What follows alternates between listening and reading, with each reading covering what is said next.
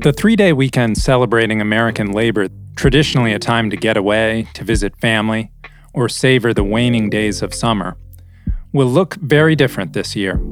Far fewer people will travel this weekend for fear of the coronavirus, or because they have lost the disposable income that makes a trip possible, or because of quarantine rules that restrict crossing borders, both domestic and international. It's exacted an enormous toll on the hospitality industry, airlines, and even countries' gross domestic products. In this episode of CQ Future, I'll examine where travel is headed, whether it's likely to come back, and whether it's permanently damaged. Tori Barnes, Executive Vice President of Public Affairs and Policy at U.S. Travel, which represents industry players as well as government tourism boards, is here to help answer those questions. Tori, thank you so much for joining us. We appreciate it. Thanks for having me. I'm uh, happy to be with you all today. Wish we would be in person. yeah, don't we all? Don't we all? Tori, can you assess the damage for us to the travel industry? How many people have lost their jobs? How much money has been lost? How many businesses have gone under? Shawn, the crisis has been absolutely devastating to the travel industry. Uh, losses in spending alone are projected to reach uh, over 500 billion by the end of this year, um, and as much as 1 trillion by the end of 2023. Uh, which, from a historical purposes, is 10 times the impact of 9 11. Um, and overall, the travel industry unemployment is 51%, which is twice the unemployment rate during the worst year of the Great Depression. Um, right now, the travel industry is really not expecting to recover until 2024. Um, and, and so it's, it's just a- absolutely devastating. Where are things now in terms of the recovery? Have we even begun the recovery? Um, you know, I, I would say we really haven't. In 2019, there were 15.8 million travel related jobs. Uh, as of May 1, we had lost over 8 million jobs in our industry. As I noted, 51% um, uh, unemployment rate in the, in, the, in the industry. And while we are starting to see, um, you know, Americans wanting to travel again, um, you know, according to, to a recent survey from Destination Analysts, 52% of Americans say they're ready or, you know, only have some hesitation to travel. But when you think about the broader travel ecosystem and you think about international travel or travel by, you know, plane domestically, if you think about the meetings and events sector, um, you know, and what business meetings mean for the industry and how they fill hotel rooms and fill planes and fill restaurants and fill, you know, um, the local coffee shop at the hotel. Um, you know, those are all uh, part of the industry that are still significantly hurting. And some businesses in the travel sector were helped by the CARES Act. Um, a lot of them either need more or different or were ineligible for what Congress um, originally provided, because I think folks didn't expect this is going to go on for so long. Right. That's the relief bill, the $2 trillion relief bill that Congress passed in March, in which they are struggling now to offer an, another round. Government, though, is badly hurt, I would think, by the downturn in travel because travelers pay a lot of taxes. They pay meal taxes in restaurants, they pay hotel taxes. When they're driving, they pay a gas tax that funds highway repairs. When they're flying, they pay fees that fund airports and airport improvements. So, do you get the sense that um, there could be consequences beyond the industry itself if this continues? Uh, absolutely. I mean, I think that the broader economy is absolutely going to suffer without, you know, the the relief, protection, stimulus, and ultimately getting folks out moving again in a healthy and safe way. I mean, one in ten jobs before the pandemic was employed by, um, you know, by travel.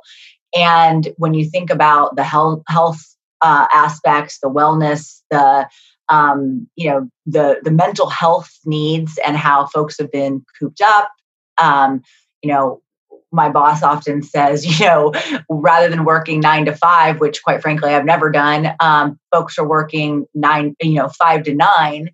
And I would argue within the travel industry, I mean, we're working 16, 18 hour days just trying to um, get everything done because there is less, you know, there are less folks um, in the industry because folks have lost their jobs.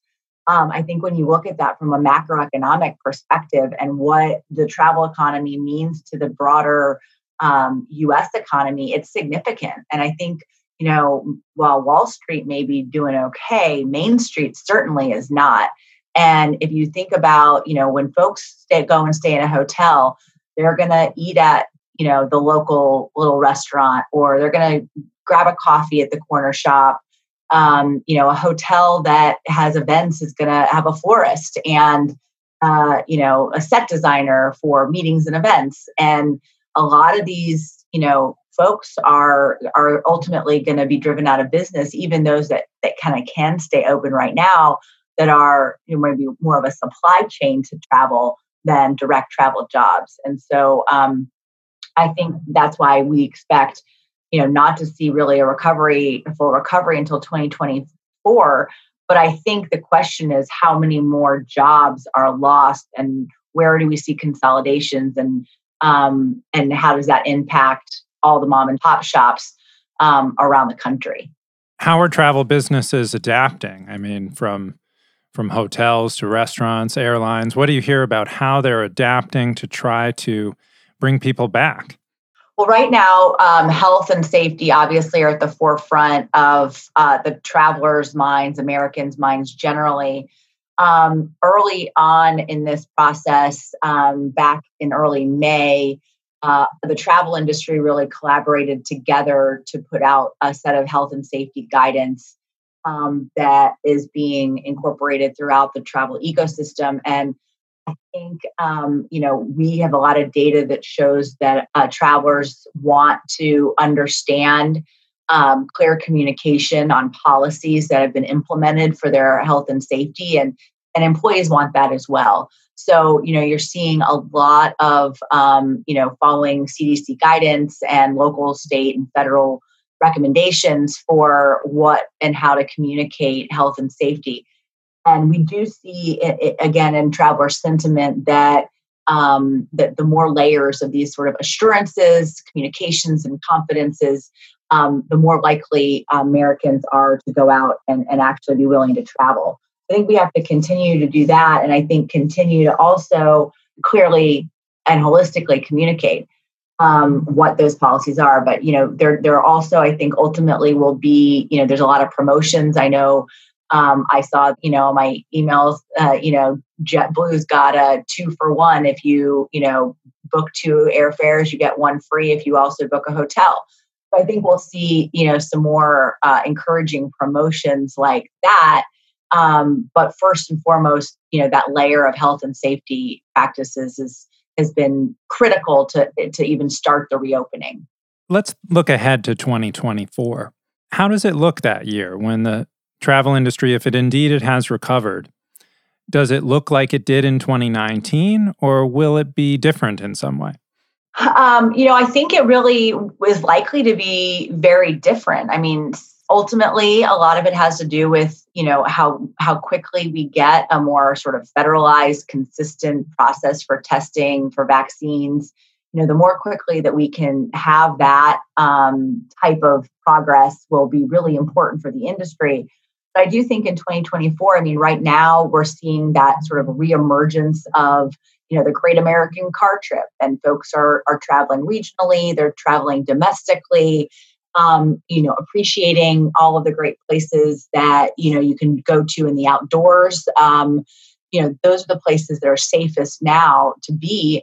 And so you know how does that actually impact us in the long term? Um, you know I, I think i think likely um, we'll see some consolidations. Um, there'll be businesses that really just can't make it. Um, but I think we're really hopeful that we will get back um, to a more normalized situation for the industry and for the country, you know, before 2024, but ultimately in 2024. But you know, maybe we see more of a hybrid of some virtual meetings and in person meetings. Maybe we see, um, you know, that folks don't necessarily need to um, fly across the country for a two hour um, meeting. Um, but at the same time, I will say that people um, miss meeting in person, miss seeing each other, obviously. And I think feel a lot more productive when you can actually be together in person to get things done. So I think it's still something to be determined. Um, but I do I do think that there will be um, unfortunately uh, a lot of businesses that don't make it, and therefore we'll see consolidation. Amidst all that damage, are there any surprises? I mean, I'm thinking.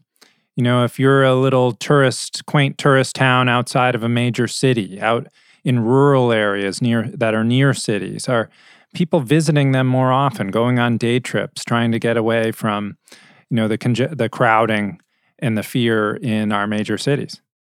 Yeah, I mean, I think we we are definitely seeing a lot of that drive traffic. Folks are are deciding to take those more um, local trips.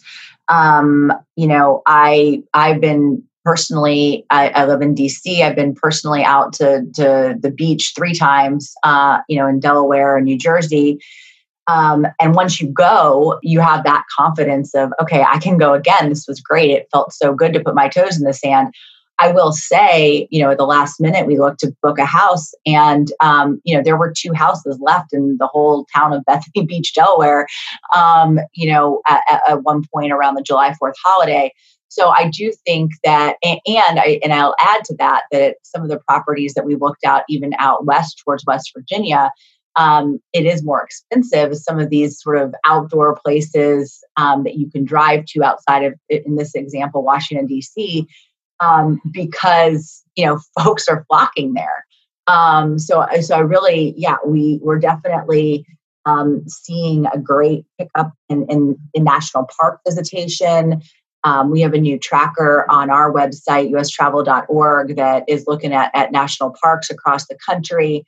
Um, and you know RV sales are through the roof, right? So um, we're definitely seeing a change in in the way people uh, travel, but there still is that a desire to get out there, even if it is going to be at a more local level.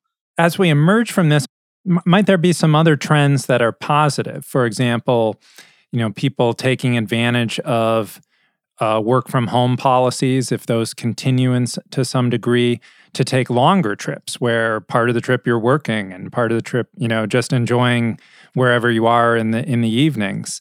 Or, you know, we've all been reminded through this that life is short and might p- people be planning more exotic uh, vacations coming out of this? So I think um, you know a couple things. First, on the first point, you know, we were seeing a lot of leisure, what we were calling sort of that business into leisure travel. Um, you know, over the last um, several years, where folks would extend a business trip for personal um, for personal travel. Um, and and so to your point, yeah, we I think we we are seeing um, an interest from travelers to get out there this fall with a lot of folks working from home with kids going to virtual school. Um, we are expecting an unusual fall here where we start to see people you know go somewhere for a couple of weeks in september or october because you can do work or you can do school from anywhere. So i do think we um, we are anticipating and expecting that. I don't think it will be nearly as much travel as we need to actually help the uh, the full you know travel economy recover quickly.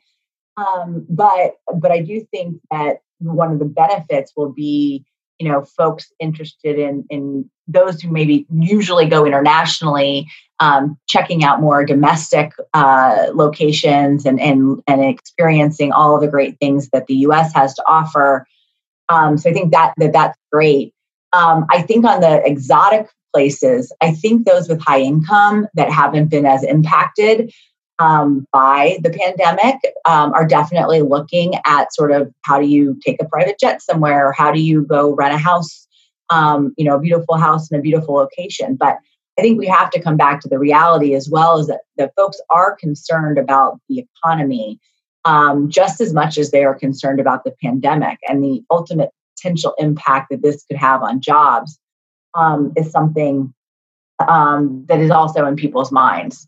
Um, you know, we would argue that it's important to get out there and to travel um, to help bring these travel jobs back, which will ultimately help the uh, the country recover more quickly. Of course, keeping in mind health and safety practices are are, are critical, and, and we are highly encouraging, you know, use of masks and following all of the the CDC guidance. Tori, what's your take on the quarantine rules that many states have imposed? Those put a real crimp in travel hurt travel related industry very badly. And so I would think they, they really need to be justified. Uh, what's your take on them? Are they justified or, or are they going too far in some cases?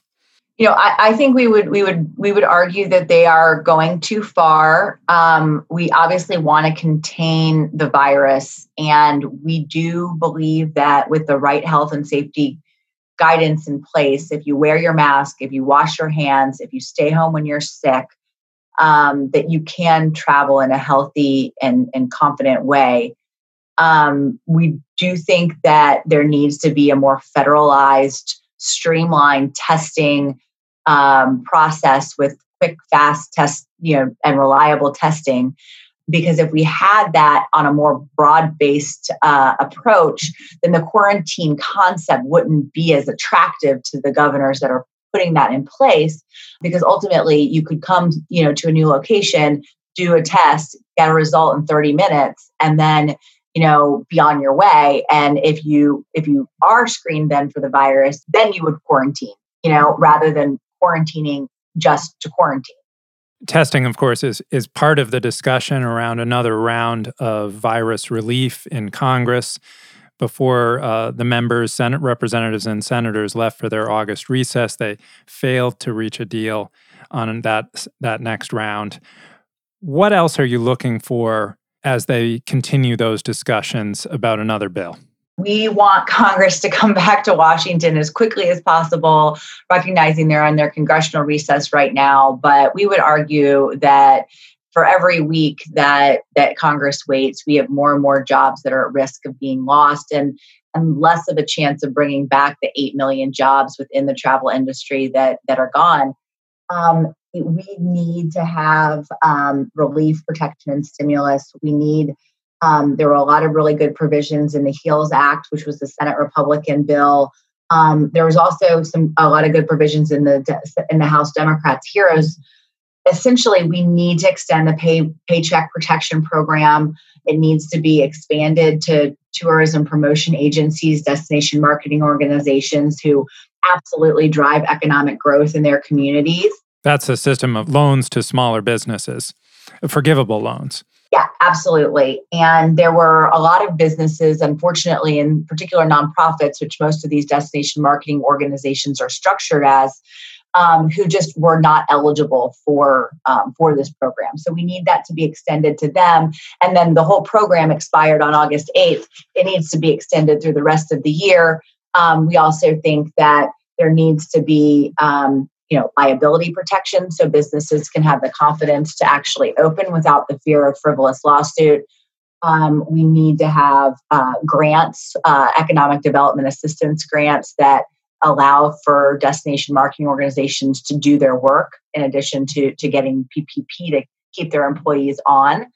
Um, we'd like to see an extension, uh, an expansion of the employee retention tax credit, which was first included in the CARES Act. Um, there's a desperate need for additional funding for our nation's airports. As much as 13 billion is is absolutely necessary. Um, and then we also need to see tactical incentives for personal protective equipment, um, funding for testing and contact tracing, expanding, you know, the availability of rapid and effective testing, um, which is now important for for safe reopening as well. So, you know, we really have been um, in in constant contact with members of Congress and staff, as well as the administration, highlighting the need for them to come back and pass a meaningful relief package um, early, early, early in September. So we're more than five months into this now. Millions of Americans have uh, been disappointed, had to cancel trip plans. What's your advice for them, those who are feeling an itch right now to travel again? Well, you know, quite frankly, um, you know, for the first time since June, more respondents now are saying they'd be happy to see a tourism ad um, than those who would be unhappy. Um, you know, we're seeing travelers hitting the roads and seeking out destinations and experiencing that obviously allow for more physical distancing.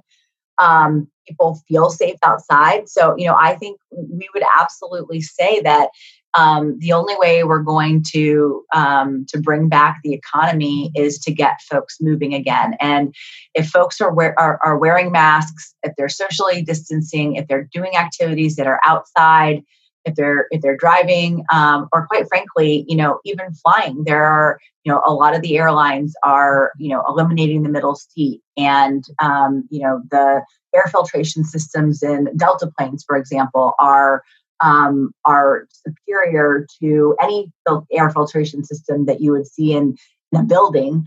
Um, and so, uh, you know, if you are smart about it and healthy and safe, and everyone shares the responsibility, um, then people should consider getting out there because it really, from a mental health perspective, from a happiness perspective, um, we have a lot of data that shows that just the, the joy and anticipation that comes from planning a trip um, is something that is is remarkable to to everyone um, being in a better in a better place. So we think that again, health, following healthy and safe health and safe guidance is important, um, but it's not too soon to plan. Even if you're not yet comfortable to get out there and go, just start to plan a trip. Plan it for three months from now plan it for six months from now.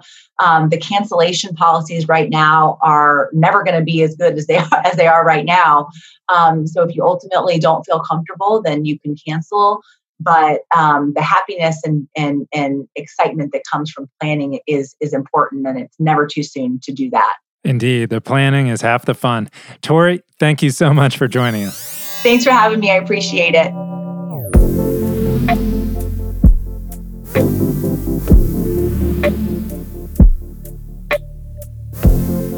That's all for this episode of CQ Future. You can find our next episode at rollcall.com or your favorite podcast app. For all of us at CQ Roll Call, I'm Shawn Zeller.